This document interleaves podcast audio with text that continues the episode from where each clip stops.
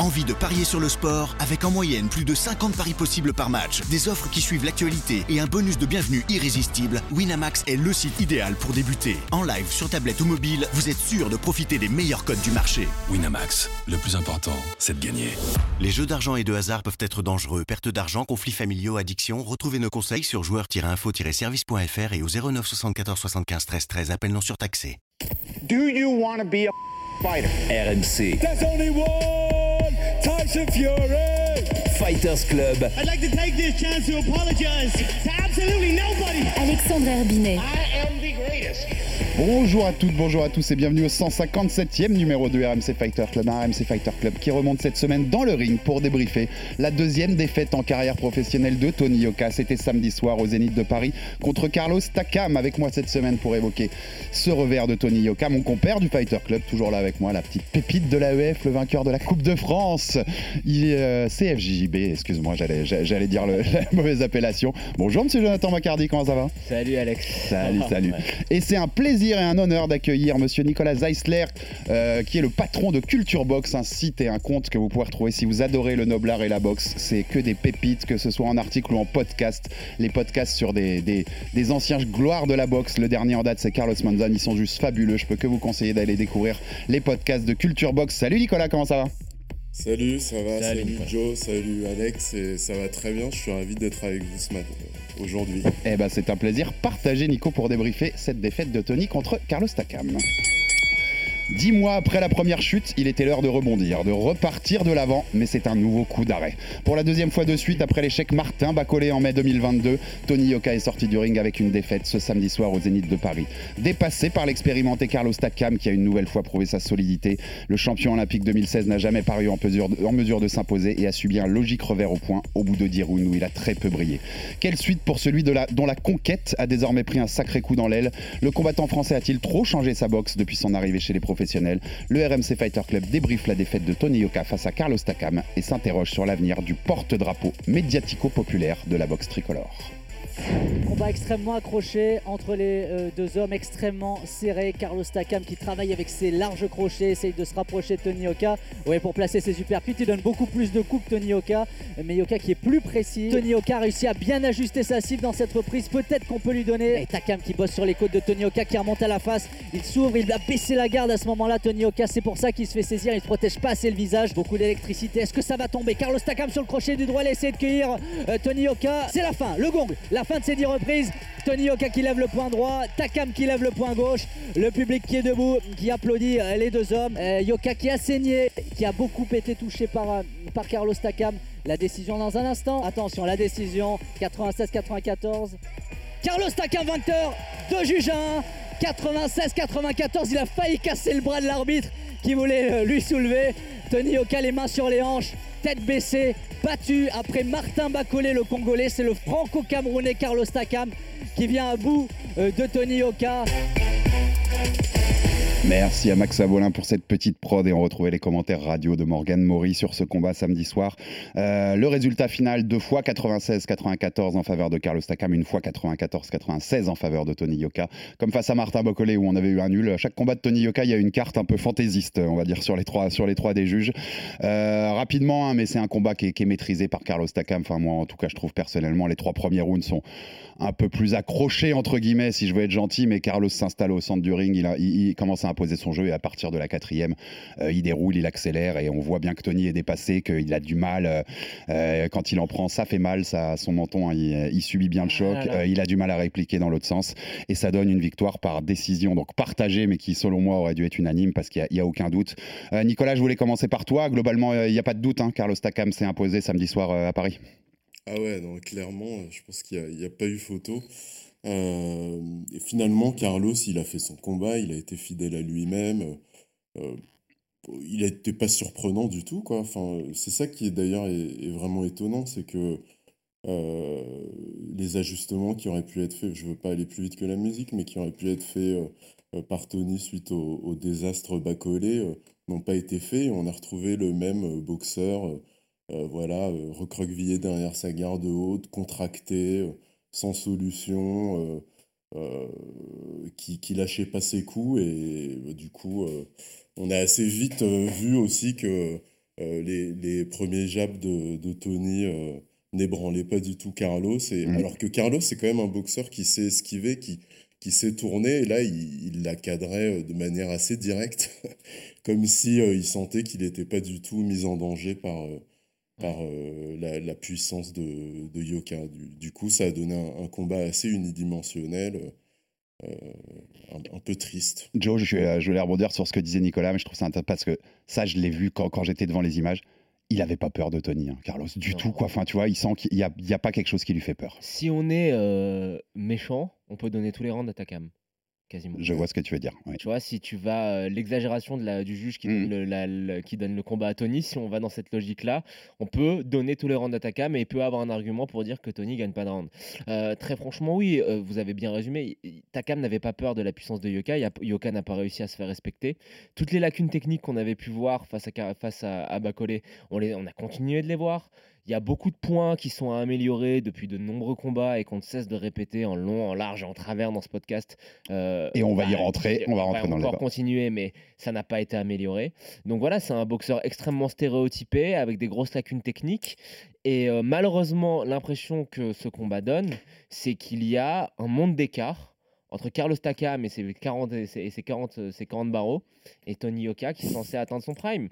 Donc c'est quand même problématique. C'est Mhm. problématique, sachant qu'on parle d'un mec qui est en toute fin de carrière, qui certes sort d'une défaite plus qu'honorable, euh, plus qu'honorable contre Markmoudov, mais qui est sur la pente descendante. Et euh, la conquête, bah, la conquête de quoi, tu vois? Va falloir se poser la question. 42 ans exactement pour Carlos Takam, c'était sa 40e victoire chez les pros et euh, 30, pour, euh, 30 pour Tony, donc il y, a- il y a quand même un écart à ce niveau-là. Avant de, de continuer les débats, monsieur, puisqu'on a déclaré, enfin voilà, on a analysé nous le combat, je voulais qu'on écoute euh, Tony directement après le combat qui analyse euh, sa défaite. On écoute Tony Yoka. Déçu, c'est pas une histoire de regret, je suis très déçu cette fois-ci. Parce que comparé à, à l'année dernière où j'avais pas fait un bon camp d'entraînement, là cette année ça s'est plutôt bien passé. On a beaucoup travaillé. Mais, euh, mais voilà, Carlos a aussi, euh, aussi beaucoup travaillé et euh, il a été le plus fort ce soir. Alors on, on- on l'entend et on, on se souvient, Joe, c'est pour ça que je voulais passer ce son-là aussi. Il dit ça a été un bien meilleur camp parce qu'on se souvient l'année dernière, notamment dans un beau papier de, de l'équipe en, en fin d'année qui avait expliqué tout ça, que le camp de Tony pour Martin Bacolé, ça avait été un peu entre guillemets, je mets des guillemets, n'importe quoi. C'est-à-dire que Virgil Hunter avait bien expliqué qu'il n'avait pas pris les propositions qu'il lui avait fait de sparring, qu'il était parti s'entraîner à Las Vegas, qu'il avait un entourage qui l'avait un peu poussé à faire beaucoup la fête pour rester gentil, et qu'en gros c'était pas un camp qui était au niveau de, il- de, de- de Tony Yoka et de, de ce qu'il ambitionne. Et Soulet nous avait dit qu'il s'était pété le nez aussi. Exactement, qui Qui s'est aussi pas. pété le nez pendant le camp qui n'aidait pas. Et là, il a l'air de dire que le camp s'est beaucoup mieux passé, qu'il était beaucoup plus sérieux. Et au final, ça donne le même résultat. Euh, Nico, il y a un côté encore plus. euh, si on se met dans la tête de Tony, là, mais parce qu'à la limite, il pouvait se dire l'an dernier, bon, j'ai déconné dans mon camp, ça va aller mieux. Là, c'est encore pire psychologiquement, non? Ça fait encore plus mal de se dire, bon, bah, j'ai essayé de bosser. Et puis, en fait, je suis en dessous, quoi. Je suis en dessous de Carlos. Ouais, bah moi, j'ai, qui ai vécu les deux défaites dans ma chair euh, pendant cette très longue semaine dernière, euh, ça m'a fait penser un peu à l'élimination du PSG, c'est-à-dire que c'était complètement attendu, tu vois. C'est- et c'est vrai que dans, dans le cas de Tony, là, c'est, en- c'est encore plus, euh, c'est encore plus terrible parce que, je veux dire, euh, il y avait des leçons qui auraient pu être tirées après ce premier combat, quelles qu'aient été, euh, voilà, les péripéties de son camp d'entraînement, il y avait vraiment des leçons et qui en plus euh, auraient pu être tirées de manière assez facile vu que euh, Takam et Bacolé, c'est un peu la même filière de boxeurs, quoi. Je veux dire, euh, et, là, et là, en fait, on a vu apparaître un Tony qui avait, qui avait pris de la masse, qui était encore plus lourd, encore plus lent, encore plus contracté.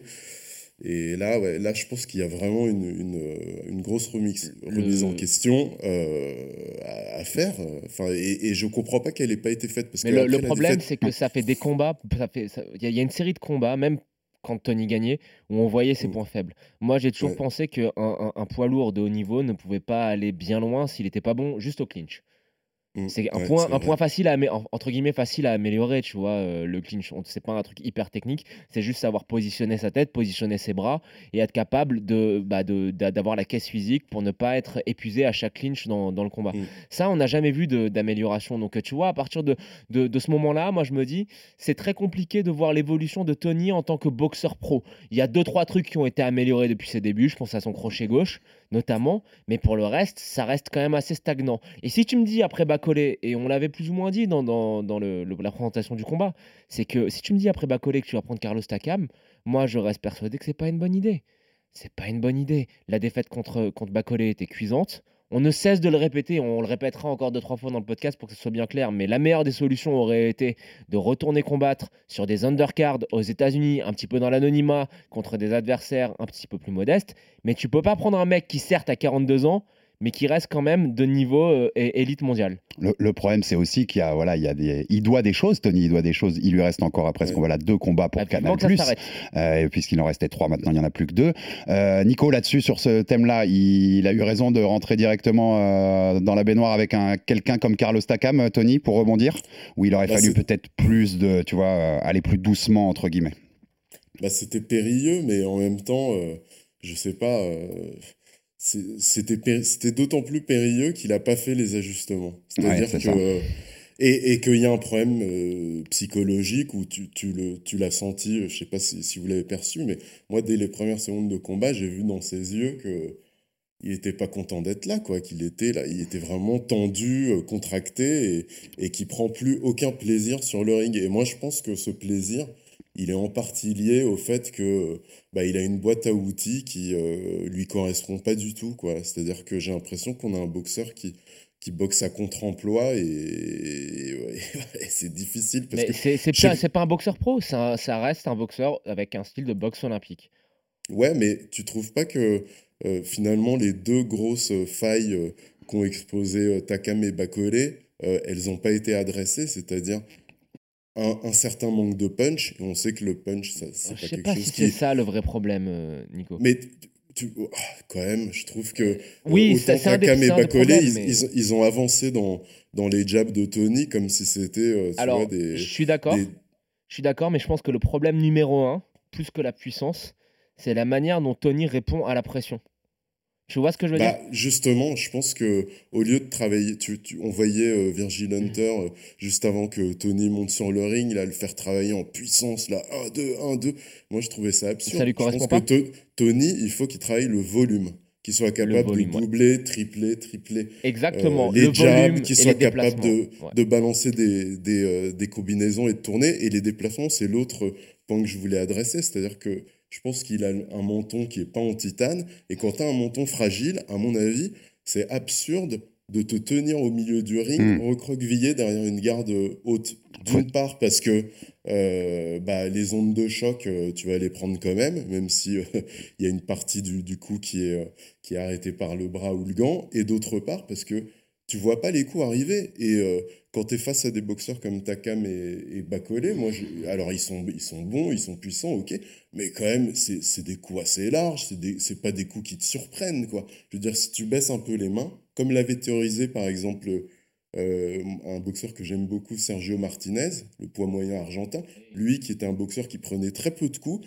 il disait que boxer les, les mains un peu plus basses, c'était un parti pris défensif, pour pas prendre les coups justement, pour observer la ligne des épaules de ses adversaires. Tu te rappelles contre Pavlik, c'était une masterclass euh, de, Exactement, de, de, ce- exactement. de- de- de- de ça, d'avoir les mains un petit peu plus basses et d'arriver Ouais. justement à être beaucoup plus fluide.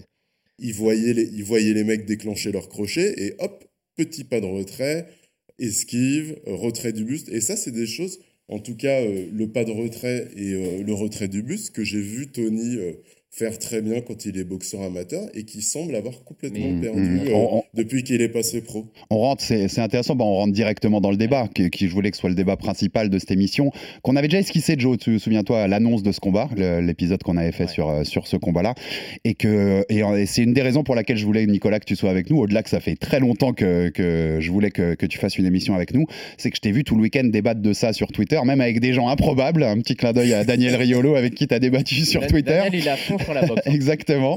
Dès que c'est des poids lourds, il regarde. Donc, euh, en tout cas, voilà, Nico a, a un peu réagi a- avec lui. On sait que c'est dur de pas réagir des fois quand il y a des gros combats comme ça, et qui était sur ce style, ce style de boxe de Tony, donc ce débat qu'on avait déjà esquissé.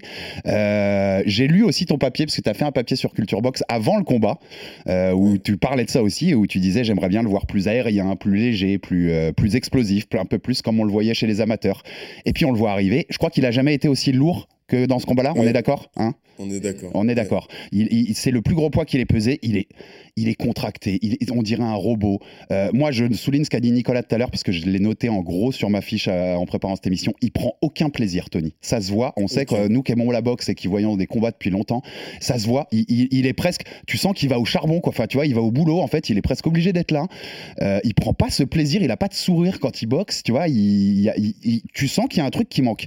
Donc on rentre dans le débat. Il est avec Virgil Hunter depuis plusieurs années. Maintenant, il s'est expatrié aux États-Unis pour faire sa carrière pro. Tony avec Suleiman Sissoko qui est parti avec lui là-bas aussi, hein, avec qui on passe euh, le bonjour. Euh, et il y a donc ce, ce coach qui a formé de nombreux grands champions. On pense, on en avait parlé Joe dans ce premier débat, à André Ward. Mais comme je t'avais dit moi, André Ward, il le prend tout jeune. Il le Et- prend à, à l'adolescence. Quand il prend Amir Khan et André Berthaud en André cours de Berthaud, carrière, marche. Ça marche moyen quand même. T'en fais pas des, du monde. t'en fais pas des cas d'ordre non plus total. Mais Moi, j'ai l'impression, mon avis, et après on va en débattre tous les trois justement, c'est qu'il est trop dogma- dogmatique, Virgil Hunter, qu'il a voulu absolument transformer Tony dans un certain type de boxeur qui fait mal, beaucoup de très puissant, un peu boxe, boxe très pro, quoi, boxe pro que ça marche pas et qui s'entête en fait Mais- et qui s'entête et que et que moi j'aimerais bien voir revoir venir mon, mon Tony de 2015-2016 quoi Euh, Joe et après Nico là-dessus Le, le souci, c'est que je pense pas que le- ça vienne de, de Virgil Hunter. Je pense que c'est juste la. c'est un excellent coach hein, une Ouais, je pense que c'est juste la connexion entre les deux. Parfois, t'accroches, parfois t'accroches pas. Et je pense qu'en termes de, de méthode de travail, ben, on voit bien que Hunter n'arrive pas à, à- à faire retranscrire par Tony ce qu'il a en tête. Donc c'est qu'il y a un souci entre les deux. Ça veut pas dire que c'est la faute de l'un ou que c'est la faute de l'autre. Parfois, c'est une question d'alchimie. Euh, regarde, toi et moi, ça marche bien le podcast, mais c'est parce que ça s'explique pas, tu vois. Non, non. Totalement. Non, mais c'est vrai, on est, totalement différents. Dans la vie, c'est comme ça en général. Après, moi, pour euh, parler de technique, je vois cinq points euh, que Tony n'a pas, que Tony doit travailler, mais qui, à mon sens, c'est très difficile à acquérir. Premier point, c'est le fight IQ, l'intelligence de combat. J'ai pas compris notamment pourquoi, à partir du cinquième round contre Carlos Takam, il arrête d'utiliser son jab. Mm. C'était c'était suicidaire. Ça me semblait être une décision totalement irresponsable. Le deuxième point, c'est le point sur lequel j'insiste depuis le début, c'est euh, la gestion du clinch. Malheureusement, il va falloir travailler ça. C'est du grind, c'est du boulot. Mais euh, surtout en poids lourd, avec des mecs euh, qui peuvent avoir un gabarit beaucoup plus lourd que toi, c'est important de savoir gérer ça et il ne sait pas le faire. Le troisième point, pour moi, il est rédhibitoire, même si tu, Nico nous le confirmera. Tu peux toujours apprendre à t'asseoir un petit peu plus sur tes coups, mais il n'a pas la puissance. La puissance, c'est compliqué. Le quatrième point, on en parlait, c'est la manière de gérer la pression. Là, on voit qu'à chaque fois qu'il est face à des adversaires qui avancent sur lui, et c'était arrivé deux, trois fois, même dans des combats qu'il gagne, notamment contre Christian Hammer, bah, tu as l'impression que c'est une poule face à un couteau, Mhm. qu'il est un petit peu perdu et que c'est pas, euh, c'est pas quelque chose qu'il aime, c'est une question de mentalité.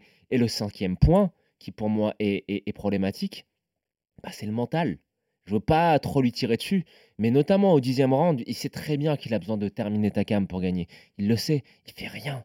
Il fait rien, t'as l'impression qu'il a déjà lâché. Ouais, moi, moi, je pense que ça joue avec, la notion, avec la notion de plaisir qu'on disait. Je pense que dans la tête, il est pas, il est pas au mieux, Tony. Pour Quoi. finir, tu sais, on, on parlait beaucoup du, du combat entre Cyril et Jones. L'explication un peu simpliste en MMA, c'était dire il a pas le chien en lui.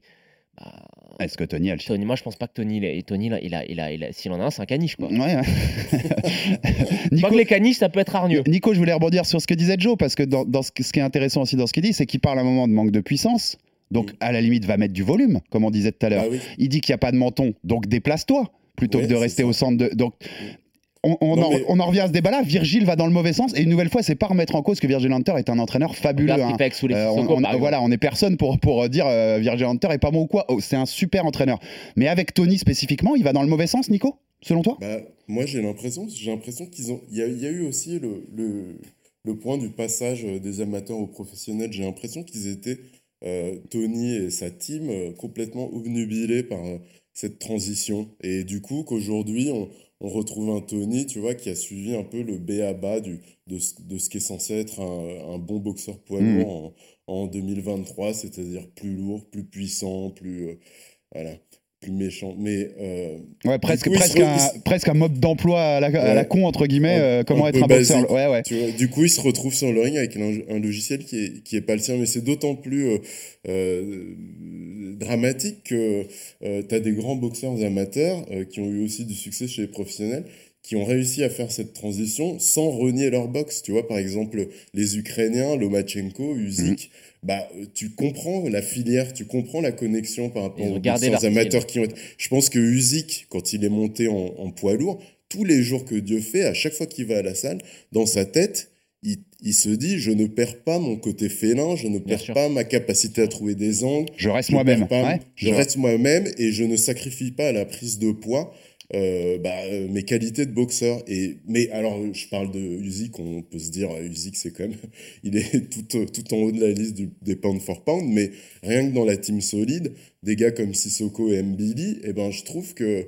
on comprend totalement, il y a encore une connexion avec les boxeurs. Oui, après, par exemple, tu-. Nicolas, tu parles de, de Christian. Christian, il faut dire la vérité, c'est que même en amateur, tu savais qu'en pro, ça Ouais. allait cartonner parce qu'il il a le hit factor. clair, il a la le- puissance ouais. et, l'un- et il est méchant. Tu vois, Mm. Chris, c'est un ami. C'est un ami. Je sais que, Mm. bon, j'en ai parlé plusieurs fois avec lui. Même en amateur, il avait déjà une boxe très pro et il savait clair. très bien qu'il aurait des meilleurs résultats en pro qu'en amateur. Et ça, ce qui est intéressant sur ce que dit Nico, je trouve, c'est que par exemple, Suleiman, quand tu prends en exemple, Nico, moi je suis Ouais. d'accord avec toi, qui a plutôt gardé un peu ce, ce qui Ouais. faisait ses qualités, alors qu'il est chez Virgil Hunter. Donc, on alors pense- ça, Tu vois, on pense que Virgil, peut-être que Virgil, c'est comme tu disais tout à l'heure, Tony, C'est- un poids lourd, tu vois, donc il faut que ce soit un poids lourd puissant, comme on... l'imaginaire poids lourd un peu qu'on a en tête, et tu vois, Je pense pas que du poids lourd. ma thèse du fait que juste la connexion passe pas entre les deux. C'est possible. Pas chercher midi à Écoute, c'est- 14h et c'est comme ça. c'est possible aussi. Nico, Mais peut-être aussi que c'est parce que c'est vrai que moi je tape beaucoup sur Virgil Hunter. qui, qui suis-je pour taper sur non, c'est ce qu'on disait tout à l'heure, bien mais, sûr. Mais, mais quand même, euh, euh, peut-être aussi après, tu as la responsabilité du boxeur de, de comprendre aussi euh. Bien ce sûr, qui marche et, ce qui marche pas et d'être capable d'aller piocher. Et je trouve que Soulé, pour ça, il est, on sait qu'il est vraiment euh, très très fin intellectuellement et je pense aussi en termes de, de, de ring IQ et de box IQ et d'être capable d'aller prendre chez Virgile ce qui va lui servir Mm, mm. et d'aller prendre chez Ali ou Bali et de, tu, tu vois, euh, de, de continuer, euh, tu vois, un travail Ouais, qu'il a commencé il y a, il y a très très longtemps. Et t'as raison, Euh, puis Soul- Souley, il va même faire des stages, hein, on sait qu'il a fait des stages dans les... Il, a, il avait mis les Et- gants avec Terence Crawford et tout, il nous avait raconté, enfin il va piocher à droite à gauche, Souley, c'est vrai. Et je pense que Tony, il faut qu'il redevienne maître, euh, tu vois, de, de sa propre existence, de sa propre carrière. Mais alors de- attends Nico, de sa moi je te, propre je te- boxe. je Mm. je te suis à 10 000%, mais je vous pose une question à laquelle je n'ai pas de réponse. Soulet a gardé un peu ce, a gardé son style. Vois, quand il passe des, Ouais. euh, de, de- Il l'a adapté, mais il l'a adapté, mais il l'a gardé. Ça me passe en super welter et en welter. Mais est-ce que Tony, le style de Tony, le, qui était le sien en amateur, ça passe en poids lourd? Moi, Ouais. je pense pas. Eh ben oui, mais, mais je, moi je suis pas loin d'être d'accord avec toi, mais j'ai envie de te dire, peu importe, parce que tu vois, la boxe quand même, toi qui es allé dans une cage, c'est un peu pareil pour le MMA, au-delà des résultats, il y a aussi un côté très existentiel où tu vois, tu, vas le prendre comme un moyen d'expression, tu vas persévérer dans ton être, tu vas dépasser tes limites, et euh, autant le faire avec une boxe qui, euh, qui te ressemble, qui correspond à ton ADN, Ouais, à qui tu es, tu veux dire. ouais. au- presque à ce qui a été inscrit dans tes cellules euh, au cours de toutes tes années d'entraînement à l'INSEP, euh, à Cuba, dans tes stages avec Luis Mariano Gonzalez, avec John Dovey et compagnie, autant rester fidèle à toi-même. Et si après, t'arrives pas à aller jusqu'où t'aurais voulu arriver, eh ben tant pis. Mais au moins, tu vois, tu te seras planté avec, euh, en, en boxant ta boxe. Et moi, ce qui me, ce qui m'attriste avec Tony, c'est que il boxe pas ses combats, tu vois. Il est pas fidèle à lui-même. Il, il boxe la boxe d'un autre et, et c'est, c'est, c'est, c'est terrible. quoi. Ouais, moi- il, a, il a aucun plaisir, il y a rien. Là, là où je suis Nico, je te, je te l'avais dit dans le premier débat qu'on avait, c'est quitte à, quitte à perdre, enfin quitte à mourir, entre quand je mets mourir, je dis entre guillemets, hein, mais meurs avec tes armes et meurs.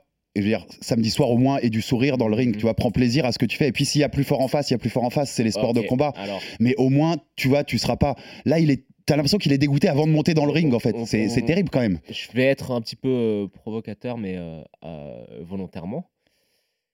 Est-ce que on est tout simplement pas face à un boxeur qui est extrêmement limité, qui a eu une médaille d'or aux Jeux Olympiques parce que c'était un alignement de planètes, que c'était pas lui forcément le plus fort du tournoi, mais qu'il a intelligemment, comme on l'aurait tous fait, capitalisé sur sa médaille, intelligemment capitalisé sur le contrat que Canal Plus lui offrait et sur l'argent qui était à sa disposition. Et il a bien eu Et raison. est-ce qu'au final, il a bien raison, on aurait tous fait pareil. Et est-ce qu'au final, Tony, c'est pas son vrai niveau? Eh ben c'est marrant, Joe, parce que t'anticipes. Ma question d'après sur le conducteur, c'était est-ce qu'on n'est pas à son plafond de verre en fait? Nico, il est, il est 22. Ce matin, je regardais, il est 22e au classement box rec. Euh, bon, alors qu'il y a un classement très euh, mathématique, donc c'est pas forcément le classement exact. Mais quand tu regardes les 20 devant lui, euh, il y en a pas un où tu te dis tiens Tony il gagnerait facilement, tu vois. Tu te dis quoi qu'il arrive, c'est quoi qu'il arrive, c'est des galères. Euh, est-ce que c'est pas son plafond de verre? Est-ce que Tony c'est pas en fait top euh, 25 mondial, top 20-25 et puis pas plus haut? Mais c'est possible. Mais euh, j'ai envie de te dire, euh, en tout cas, si ça continue comme ça, c'est clair. Mm. Si, euh, tu, tu vois, moi, c'est ça qui m'a frustré. Après la défaite contre Bacolé, il disait faut que je change des trucs dans mon camp, faut, euh, faut faire une révolution, etc. Il n'y a pas eu. Mm. Aucun changement. Après ta cam, faut que je retourne au boulot. Bah, si tu retournes au boulot à faire les mêmes choses et tu te présentes à 118 kilos la prochaine fois que tu, tu vas boxer, bah là, ça, ça va, ça va même pas faire top 20. hein. Après, euh, la- laissez-moi le droit de rêver. Moi, je rêve d'une réinvention totale. euh, Ouais. tu vois, euh, et, et voir ce qui se passe. Mais pourquoi pas revenir, possible, hein. pourquoi pas revenir avec, cherchons pas midi à 14h, les gars. Euh, Tony, il a eu du succès avec Luis Mariano Gonzalez et avec John Dovi. Euh, apport technico-tactique euh, à la cubaine avec Luis Mariano. Apport psychologique et pragmatique avec Don dans- avec John euh, dans ton coin. Avec John, tu peux aller à la guerre. Tu, parce Mhm. que Virgil Hunter, en tout cas, il n'arrive pas à, à lui donner les solutions. En tout cas, Tony n'arrive pas à les mettre en place sur le ring. Et euh, il a un côté force tranquille, là, dans le coin, qui apparemment connecte pas avec Tony. Peut-être que Tony, il a besoin d'un gars qui lui gueule dessus, qui l'envoie à la guerre, qui le réveille, qui le secoue, comme le faisait John à l'époque euh, quand, il, euh, quand il préparait les JO. Bien quoi. sûr. Donc, donc moi, j'ai envie de- j'aurais envie de voir ça. Pourquoi Et j'aurais envie de le voir avec des gens comme John et Louis qui ont fait preuve d'un pragmatisme assez extraordinaire euh, en préparant euh, les Jeux de Rio. Et je- on ne l'a pas dit assez, c'est que dans cette équipe de la Team Solide, tu n'avais pas un boxeur qui boxait de la même manière. quoi. C'est-à-dire qu'ils ont été capables de comprendre leurs boxeurs de manière à, à leur proposer une filière à chacun d'entre eux qui s'adaptait à leur qualité. Bien Tu sûr, vois, été des boxeurs très techniques comme Soulet, des boxeurs euh, presque pro comme Boderlick ou Mbili, des bo- un boxeur super aérien comme Oumia. Et à chaque fois, les mecs, ils l'encourageaient, ils le poussaient dans, dans, dans la bonne filière. Et moi, j'aurais envie que Tony il repasse entre les mains de, de ces gars-là ou d'autres, mais, mais vraiment qui. Ce qui, est, ce qui est intéressant, les gars, c'est que Tony, il a 30 ans. Donc il reste quand même un petit assez jeune pour un, pour un poids lourd. Euh, là, je fais le côté, euh, tu vois, les côtés positifs. C'est Mm. que aussi, il a eu des problèmes dans sa vie pe- perso qui ont été largement Ouais. médiatisés. Donc euh, on, on en dit ce qu'on en veut, mais ça, ça, ça a atteint ton niveau de performance, ton niveau d'implication à l'entraînement. Et c'est pas trop tard. Est-ce qu'il a pris du retard Surtout maintenant chez les lourds. Ouais. Est-ce qu'il a pris du retard maintenant? Oui, évidemment. Mais est-ce qu'il a encore le temps pour corriger le tir? Moi, je pense que oui. Après, il va falloir re- recalibrer les objectifs. Est-ce que forcément, on doit lui mettre la pression médiatique et publique sur les épaules de dire Tony, tu remets les choses en ordre pour aller chercher une ceinture mondiale? Je pense que les objectifs, cet objectif, il est un petit peu trop envahissant, un Ouais. petit peu trop plein Mhm. de pression. Il faut reprendre étape par étape. Recommence à faire une série de victoires déjà. Reprendre du Recommence plaisir. à prendre du plaisir. Mm. Recommence à implémenter des avancées et des progrès techniques dans tes combats. Il faut reprendre les choses petit à petit. Et malheureusement, je pense qu'après, on va en revenir à un débat qu'on a déjà eu mille fois et que ça servira pas de, de le refaire une, une énième fois. Mais c'est ce contrat avec Canal. Ah ouais. C'est ce contrat avec Canal qui lui donne beaucoup de responsabilités, beaucoup de pression, beaucoup de- d'obligations vis-à-vis des adversaires qu'il affronte. Et ça, euh, c'est euh, c'est un vrai, un- un- un- c'est une vraie balle dans le pied. En tout cas, important par rapport à ce que disait Nico, puisque tu citais John Dovey, l'ancien manager de l'équipe de France. Pour info, on a eu John Dovey euh, ce matin, euh, les équipes euh, Morgan Mori et les équipes RMC Sport, et qui, pour lui, il explique qu'il ne doit pas changer d'entraîneur forcément. Par contre, qu'il est un peu perdu techniquement, clairement, et qu'il doit notamment prendre des combats où il va pouvoir travailler ses points faibles et prendre des petits combats et se refaire euh, petit à petit et Bien sûr. pierre par pierre. Voilà la- l'avis de John Dovey. Moi, perso, j'adore Nico. Je sais que je t'a- je t'avais vu en parler déjà. Le retour avec Luis Mariano Gonzalez, son entraîneur chez amateurs. Moi, j'adore l'histoire en fait, Joe. Tu me connais, tu sais que j'aime bien ce genre de belles histoires. Il y aurait un côté, s'il arrive à se réinventer avec son coach qu'il a mené aux grandes gloires amateurs, il y aurait un côté très belle histoire, tu vois. Le, le mec qui a été voir le grand monde et puis qui revient à ce qu'a fait sa un- force. C'est un super coach. Il y aurait euh, un côté Luis belle histoire, donc j'aimerais bien storytelling. Mais tu Et- vois, un John Dovey dit qu'il a pas besoin de changer de coach, qu'il faut juste euh, retrouver les, les bases. J'ajoute une chose pour les auditeurs qui ne le sauraient pas. Moi, la première fois que j'ai vu Tony boxer, c'était en direct sur l'équipe. C'était euh, avec quand il y avait euh, les World Series of Boxing. Il était chez Paris United, l'équipe de Ouais. Masloum. Il avait 20 piges. Il était déjà avec euh, Luis Mariano. Tu Mm. vois? Donc, c'est retrouver un petit peu ses racines, retrouver la, la personne qu'il a vraiment façonné euh, depuis tout, tout jeune. C'est pas depuis euh, 5-6 ans, c'est pas depuis les derniers jeux, c'est vraiment depuis le début de son intégration à l'INSEP. Et euh, franchement, pourquoi pas? Après, moi, je suis assez fan d'une chose, c'est que je pense que alors évidemment en comparaison n'est pas raison, mais de voir par exemple la manière dont Kronk, Emmanuel Stewart, Ouais. euh, a été capable de transformer un boxeur aérien, fluide, artiste, mais qui t'avais l'impression qu'il avait des coussins à la place des mains, qui était Tyson Fury, un, un, un knockout artiste. Je pense que ça peut peut-être inspirer Tony aussi. Je pense Mhm. qu'il a des problèmes défensivement, certes, mais il a aussi des gros problèmes offensifs. Il a des problèmes pour s'asseoir sur ses coups, Ouais. pour faire mal. Et il a des problèmes face à la pression. Et quoi de mieux que d'aller chez Kronk pour savoir gérer la pression et savoir mettre la pression. Nico, Nico, un dernier mot là-dessus. C'est intéressant et euh, juste euh, par rapport à cette recherche de, de solutions pour se retrouver, pour retrouver sa boxe, etc. Moi, il y a, il y a aussi une expérience qui m'a, qui, qui m'a, ça a fait tilt là après la deuxième défaite de Tony. J'ai j'ai repensé à Brahim, Brahim Asloum après son premier échec mondial. Euh, il avait décidé de couper le cordon avec euh, Papa Acariès. Il était parti tout seul avec son sac de boxe en Amérique, Mhm. aux States, au Panama, Panama, en Amérique latine, au- en Argentine. Il était descendu jusqu'en Argentine. Et là, le mec, il s'était tapé toutes les salles, tout seul, euh, contre des boxeurs qui voulaient lui arracher la tête. Et il avait, été, il avait repris petit à petit confiance en lui et le goût de la boxe, mais parce qu'il avait cherché les solutions lui-même. Et je pense que ça peut être une démarche qui pourrait être intéressante pour Tony, pour... voilà, tu, tu reprends le contrôle, mon gars. Ouais, mais totalement d'accord. Et on, on ouvre le dernier débat qui va être sur la suite. Donc, ce qui, est, ce qui arrive maintenant devant Tony Yoka après cette deuxième défaite euh, en carrière pro. On va d'abord écouter Tony euh, à la sortie du ring samedi soir qui, qui pense déjà à l'après et son avis là-dessus. La vie, c'est comme ça, on tombe, on se relève. Euh, je me suis relevé de la défaite l'année dernière qui a été beaucoup plus dure euh, psychologiquement. Là, cette année, euh, c'est une défaite. Euh, J'ai fait un meilleur combat. Maintenant, voilà, ça me pousse à, à repartir. Il faut que je reparte travailler encore. C'est comme ça, c'est euh, pas la fin. Ça me prouve juste que voilà, il faut que, faut que, faut que je continue à bosser techniquement, tactiquement et que, que j'améliore certaines choses pour pouvoir passer euh, des étapes comme celle de ce soir. Alors, euh, globalement, il dit ce qu'on disait depuis tout à l'heure, hein, c'est qu'il y a des choses à travailler, à voir s'il le fait ou pas. C'est marrant parce qu'en une semaine, Joe, on a, on a débriefé la semaine dernière Gann et Jones, et nos deux portes euh, étendards du sport de combat en français, en MMA comme en boxe, ont perdu à, à quelques jours d'écart. Et il y avait à chaque fois ce débat un peu, hein, puisque Cyril, on a dit après Francis Nganou, on tout le monde t'avait dit qu'il faut travailler la lutte et le sol, et au final, tu perds sur la même chose 13 mois plus tard. Euh, il y a, il faut parfois savoir se réinventer, et c'est la difficulté pour eux. Et il y a le côté psychologique avant que tu réagisses, parce que je voulais Ouais. jouer ce deuxième son. Ouais. Il en parle dans sa réponse. Il dit elle a été très dure psychologiquement la défaite de l'année dernière. Et là, il reprend un coup de massue puisqu'il avait l'impression d'avoir fait un camp beaucoup mieux et qui se prend la défaite aussi dans la tête. Et on écoute Suleiman Sissoko, no- notre ami du Fighter Club et, et le membre de la team solide médaillé à Rio, qui était dans la salle samedi soir et qui nous a accordé deux trois mots au micro, qui explique en quoi ça va être difficile aussi dans la tête pour Tony euh, dans les semaines à venir. Euh, Déjà, c'était très dur la première défaite. Très, très, très dur. Rester isolé, parler plus avec personne. Là, il faudra qu'il soit vraiment bien entouré. faudra qu'il soit bien entouré, nous dit Suleiman. Joe, au-delà du travail technique qu'il va y avoir à faire pour se réinventer, euh, là, il faut qu'il se fasse du bien à la tête. Un peu Tony, on disait, hein, il, il prend plus de plaisir sur le ring. Il y a aussi un travail psychologique à faire, j'ai l'impression, pour Tony Yoka, pour euh, retrouver sa vie et sa carrière de sportif dans le point positif. Deux choses qui, euh, pour moi, sont importantes par rapport à tout ce qui vient d'être dit là. Bon, contrairement à Cyril Gagne, il n'est pas lié contractuellement par un contrat de management avec un entraîneur qui euh, ne lui convient pas. Cyril Gagne est lié contractuellement avec euh, le Management Factory. Tony a le choix d'aller voir ailleurs s'il le sent.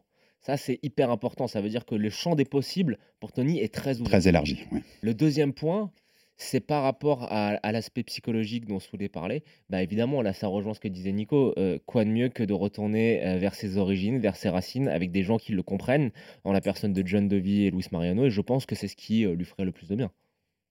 Nic- Nico, là-dessus, sur le psychologique aussi de, de, de- de ce qu'on explique sur Tony, euh, vu toutes les attentes qui ont été mises sur de son nom, on en a parlé tout à l'heure, on va pas revenir là-dessus parce que la conquête, la- le, le côté marketing qu'a mis Canal autour de son nom, c'est très compliqué à assumer et il a tout de suite été mis dans la lumière et en main event sur des cartes où il y avait d'autres gros combats. Je me souviens dans ce début de carrière, il y a, il y a Nordin Oubali qui fait un championnat doublé, c'est Silver et sur sa carte et c'est lui qui est main event alors que ça doit 100 fois être Tony dans un pays Ouais. normal de boxe. Euh, tout ça, ça joue sur son, sa psychologie aussi parce que quand il perd, comme il a perdu là contre Bakole ou Takam, il se prend des marées sur les réseaux sociaux de gens qui, j'ai lu ça dans ton papier aussi, Nico, l'autre fois, on a un manque de culture boxe en France et ça se voit quand il y a des gros combats comme ça et des grosses défaites comme ça. Mais là où je veux aller, c'est ça va être dur aussi psychologiquement, non, pour Tony de repartir de l'avant, Nico. Ça va être très dur c'est pour ça que. Alors, soit. Je crois qu'il faut être extrême dans les parties pris. Soit tu vas très loin soit tu, euh, comme on l'a dit, euh, tu reviens à la maison avec John et Luis Mariano, quoi. Mais euh, rester dans un entre-deux, Mhm. tu vois, le mec, il faut qu'il coupe ses réseaux, qu'il retourne à l'INSEP ou qu'il aille, je sais pas, au Krong Gym, très très loin de tout ça. Et puis, il faut aussi qu'il se reconstruise sur le ring. et qu'il retrouve de la confiance. Et ça, là, pour le coup, je te suis complètement, Joe. Il peut pas reprendre un, un gros combat de rentrée, quoi. Il faut vraiment qu'il reconstruise une confiance en lui, qu'il est plus, et puis ah, il y, a un- il y a un truc qu'on n'a pas dit, mais qui à mon avis est capital, c'est euh, et, qu'on peut lier au, à sa mauvaise maîtrise du clinch. euh, c'est comment se passent les sparring de Tony, parce que c'est aussi les sparring qui qui te donnent la confiance en toi, tu vois. Quand tu as des sparring très durs, bah, tu es obligé de t'accrocher. Tu as des sparring très durs, bah, tu prends confiance euh, dans, tes capacités d'encaisseur, dans tes capacités de puncher. Des sparring très durs, tu, tu vas puiser euh, les ressources qui te permettront de voilà de d'aller d'aller donner le coup supplémentaire euh, dans les championship rounds. Et ce que nous montre Tony, euh, bah, ça semble révéler peut-être des sparring un peu trop doux. Donc, je sais, il y a plein de trucs à faire. Il y a plein de trucs à faire, mais je pense que le- l'élément essentiel, c'est qu'il retrouve la confiance et le plaisir. Et ça, ça passe, à mon avis, par un changement de, de structure sportive. Joe, est-ce que tu peux l'imaginer euh, partir charbonner, comme on disait tout à l'heure, sur des undercards pour des cachets peut-être moindres que ce qu'il a touché à Canal? Est-ce que tu penses qu'il a ça en lui? Qu'il a ce chien en lui, pour reprendre l'expression qu'on disait Ça, tout à l'heure une autre question. C'est une autre question, ouais. Moi, je- on en parlait off, je, pensais que, je pense que la meilleure des solutions, mais c'est trop tard maintenant, ça aurait été de refaire les Jeux Olympiques. On zappe, c'est trop tard. On zappe, non, mais, pas. non, mais ça aurait Ouais, été la meilleure mais- mais- on zappe, ça arrivera pas. Maintenant, je pense qu'il faut faire avec ce contrat à Canal+, il l'a, il est signé dedans. Moi, je pense qu'il y a deux, trois combats franco-français ou franco-algériens, tu vois de qui je veux parler, Newell- New, New, Wata, qui, qui combat au, au Canada. Tu sais, ce boxeur qui avait refusé Ouais. de combattre, qui avait mis le genou à terre ouais, parce ouais, qu'il n'est pas assuré euh, en termes d'assurance maladie par la Fédé. Donc, je pense qu'il y a deux, trois combats intéressants à faire contre des, des Français qui lui donneront une bonne opposition, mais c'est des combats qui sont extrêmement gagnables. Mais quoi qu'il en soit, il faut euh, que l'adversaire soit bien choisi pour refaire de la confiance. Il faut pas un combat qui soit juste gagnable, il faut un combat qui puisse lui permettre d'implémenter des nouvelles choses. Et c'est face à de l'adversité un petit peu moindre que tu es capable techniquement de te tester. Mais là, il faut reprendre les choses à zéro. Takam, c'était trop. C'était trop. Et Nico, je vais être provoque sur son prochain combat, parce que c'est un combat que quand on en parlait il y a deux ans, on se disait mais c'est n'importe quoi, ils, ils sont pas du tout du même niveau, ça sert à rien de faire ça. On lui met Raphaël Tronchet, en fait Bah, On- en est là C'est rigolo. On en est là, C'est Nico rigolo parce que c'est marrant parce que quand j'ai vu le, la, la soirée de samedi, je me suis dit il y en a un qui doit se mordre les couilles, c'est Raphaël Tronchet. Parce que en fait, euh, je pense qu'il y avait moyen en fait. Ouais, vois, bah, je sais pas. Je sais pas. Bah, Enfin, tu je t'en sais parles, pas. moi, euh, un match-up réaliste et réalisable et qui permet tout ça. Euh, Cyril Léonet il a, Ouais, là, c'est quand même, c'est quand même. Là, tu, on tombe quand même. euh, On tombe bas, mais il est champion de France, il me semble. Il est champion de France en titre en ce moment, non? Encore? Eh oui, je crois bien. hein. Je crois qu'il a remporté son septième, euh, Aldo le Gitan. Je crois qu'il a remporté, remporté son Mais sur- septième ou huitième titre de champion de France. Mais surtout, ça, ça a déjà eu lieu, gros. Ouais. Ouais, Bon, tu ouais, l'aurais il a eu- Ah, c'est vrai. Bah oui, ça a Ouais. déjà eu lieu. Ah. Et- Non, bah non, alors ça tombe à l'eau. Ouais. Ouais, bah Newfell Wata, c'est très bien. Alors je sais qu'il C'est pas dangereux là, c'est pas dangereux. Et Newfell Wata, c'est pas mal. Et en même temps, c'est un bon boxeur, donc euh, c'est pas mal, ouais, j'aime bien moi. Alors je sais qu'il est avec, euh, il bosse avec Ace of the Tiger Management, la- les gens qui s'occupent de Chris Billy au, au Canada. Mais Ouais. euh, ça peut être intéressant. Et puis tu sais, en France, euh, c'est toujours pareil. hein, tu mets un Algérien, t'as tous les DZ qui vont venir remplir la salle. hein. c'est vrai. C'est vrai, c'est vrai, t'as raison. Non, je pense que ça peut être pas mal. Non, mais il y a des choses à faire pour se réinventer comme ça. En tout cas, on le rappelle, il reste deux combats sur le contrat de Canal, de- sur le contrat de Canal+. Donc il y a- il y, a encore de toute façon deux, deux dates qu'il lui doit. Faut peut-être les, les faire au plus vite et puis pouvoir ensuite réinventer Ouais, sa ouais. carrière comme on le verra. En tout cas, ça reste un, on doit le dire, hein, la conquête, cet outil marketing qui a été fait autour de Thomas, c'est quand même de Yoka, c'est quand même un flop. euh, monumental, une leçon d'humilité. Non, ça a mis de la lumière sur Voilà. la boxe en France, qu'on avait dit, t'as raison. Roland Garros, la soirée. Et même Tony arrête. Et t'avais hein. raison. Tony arrête sa carrière aujourd'hui. Il a réussi sa carrière. Enfin, il a mis de la lumière aussi sur la boxe. Mais sur là où il voulait aller et leurs ambitions euh, et l'annonce, la façon dont c'était annoncé, c'est quand même un bon. Moi, je, je, a- reste sur le il- fait flop. hein. Il a payé quand même euh, son dû à un prix très cher, je trouve. euh. Alors, il a gagné de l'argent, de la- la- l'éclairage. Euh, les autres boxeurs français en ont profité, mais lui, il a enfin, il a, il a été malmené, je trouve. Ouais. Après, moi, je pense que encore une fois, c'est du price fighting. Si tu gagnes pas d'argent, ça sert à rien de faire ce sport-là. Je pense que. Tony est le boxeur de la, de la team solide qui, a, qui fait le Mhm. plus d'argent. Je pense que si tu mets euh, Tony, Christian Billy sous les mains de Sissoko et tu l'as fait descendre les Champs-Élysées, ben, le seul qui est reconnu, c'est Tony Yoka. Donc au final, je persiste à le dire, c'est peut-être un petit peu bizarre, mais c'est lui qui a la carrière sportive la moins convaincante, mais c'est lui qui a la carrière dans son ensemble la plus réussie. Mais tu crois pas que s'il avait signé tout de suite euh, à l'étranger et qu'on avait pu le faire grandir en undercard sans, euh, tu vois, susciter tout ce rejet du public euh, un Il peu, aurait fait moins d'argent. Hater, il aurait fait moins d'argent dans un premier temps, mais est-ce qu'il serait pas allé plus loin et Ouais, peut-être sur- peut-être qu'il a la lucidité de savoir euh, qu'il pouvait pas aller plus loin et que l'argent sur la table était là tout de suite et qu'en faisant ça, bah, c'était pas sûr. Non, Il y mais a c'est ça vrai. aussi, c'est une carrière, hein, Nico. Ouais, après, c'est vrai que, tu vois, je dis ça, mais euh, euh, en sortant des JO, on te propose un chèque monstrueux, bien la sûr. possibilité de faire ta carrière à la maison. euh, c'est difficile à refuser, mais, Mais bien sûr. mais je sais pas, j'aurais bien aimé dans une autre, tu vois, dans une autre galaxie, voir ce que ça aurait donné s'il avait pu être monté, tu vois, comme on a pu monter Joshua en Angleterre, par exemple. Ouais. En tout cas, on rappelle qu'il était champion olympique hein, en 2016 chez les super lourds et, euh, et cette formule-là, mais que je, je me suis noté, c'est qu'il a rêvé de, il rêvait de la carrière à la Anthony Joshua. Pour l'instant, on se rapproche plus quand même de Audley Harrison, hein, le champion olympique c'est 2000. dur. C'est dur, c'est dur à dire, je sais, Nico. C'est Euh, ça qui me fait penser. et, et Audley Harrison, il a quand même été champion d'Europe Ouais. et il a eu une chance mondiale contre David Bah, alors ceinture moi, WBA. Donc euh, Tony, on n'est même pas là. hein. C'est plus c'est- penser à c'est David terrible, Price. les gars. C'est plus David Price. Ah. David Ah Price, ouais. médaillé de bronze en 2008, Ouais. je crois, Mm. et qui avait beaucoup, les Anglais fondaient beaucoup d'espoir parce qu'il faisait 2 mètres, tu sais, c'était pas encore Ouais. la période des, Ouais. des- des poids lourds de plus de 2 mètres, Mm. tout le monde pensait qu'il allait tout casser, et puis d'ailleurs, il perd contre euh, le début de la fin, c'est contre Christian Hammer, Ouais. que Tony a affronté. Et de toute façon, on a déjà dit aussi sur le podium des JO, hein, à Rio, euh, Joe Joyce qui est deuxième comme Philippe Ergovic troisième, ils ont des carrières plus avancées chez les pros que, C'est Parce qu'ils étaient meilleurs Peut-être aussi. tout à fait. Et donc, Mm. ce qu'on voulait résumer sur ça, c'est que depuis l'arrivée des poids super lourds au JO, c'était en 84 à Los Angeles, il est pas, Tony sera pas dans la case des grands qui sont sortis de là, les Lennox Lewis, les Vladimir Klitschko, les Anthony C'est Joshua. pas grave. Non, mais il, il- ce sera pas de cette caste-là, C'est clairement. pas grave. Je- Mais non, non, moi- c'est pas grave, moi- pas moi, du tout. je- je ça, redis. ça empêche pas de faire une belle carrière. Médaille Ouais, ouais. d'or olympique, de l'argent. Il a remis la lumière sur la boxe et je pense que pour ça on peut tous lui dire merci. Bon bah au final euh, c'est pas si mal que ça hein, les gars. hein. Et ma dernière question est en, est en boucle, les gars. Elle est simple et les réponses sont rapides. Est-ce que Tony Yoka peut se réinventer Et est-ce qu'il peut se réinventer au point d'aller, on va pas dire champion du monde parce que c'est tirer des plans sur la comète qu'on n'a pas, mais au point d'aller titiller une chance mondiale ou d'être de titiller ce niveau-là? Nico Je pense qu'il peut se réinventer, et je pense que euh, c'est une comme l'a dit Joe, c'est une réinvention qui, euh, tu vois, qui est pas forcément ultra adaptée à la réalité des poids lourds aujourd'hui. Donc moi, je suis pour qu'il se réinvente. Je pense qu'il peut le faire. Je pense que la chance mondiale, c'est un peu haut. Joe Il peut parce que tout le monde peut. Mais est-ce qu'il le fera? Ouais. Je pense pas. Honnêtement. Moi, tu sais que, que ce que je pense de lui et que pour moi, il- c'est un énorme talent. Bien je sûr. crois que ça va être très compliqué. Parce que même psychologiquement, tout ça, de la façon dont est partie sa carrière, il est jeune pour un lourd, donc il y a encore le temps, mais ça va être compliqué. Ça va être Il- très très et dur. il a pour beaucoup de choses de trave qu'il peut faire aussi. En tout cas, c'était un beau retour parce qu'on n'a pas fait beaucoup de boxe, Joe, depuis Ouais. le début d'année. C'était cool de revenir un peu sur la boxe avec Tony. ouais. Et la boxe, elle va revenir pour nous euh, dans les semaines à venir Ah. parce que euh, la, la mainmise du MMA sur le début d'année ne va pas continuer comme ça et ça, ça déplaira pas à Nico euh, À la bonne et, heure. et à Culture Box avec notamment.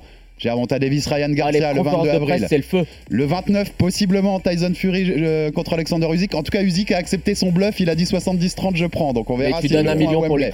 On verra s'ils le font à Wembley.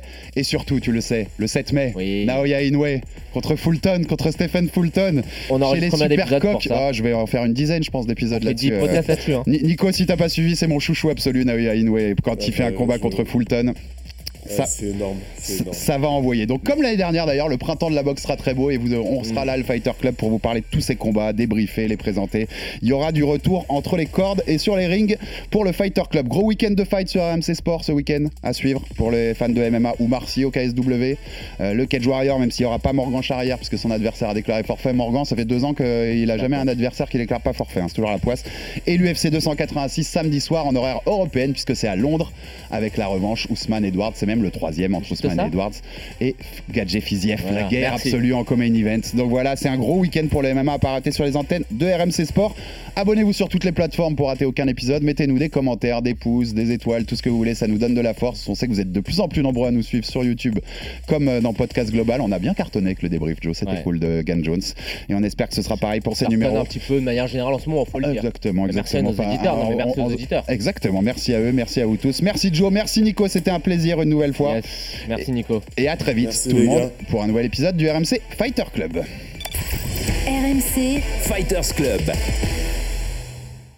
Envie de parier sur le sport avec en moyenne plus de 50 paris possibles par match, des offres qui suivent l'actualité et un bonus de bienvenue irrésistible Winamax est le site idéal pour débuter. En live sur tablette ou mobile, vous êtes sûr de profiter des meilleurs codes du marché. Winamax, le plus important, c'est de gagner.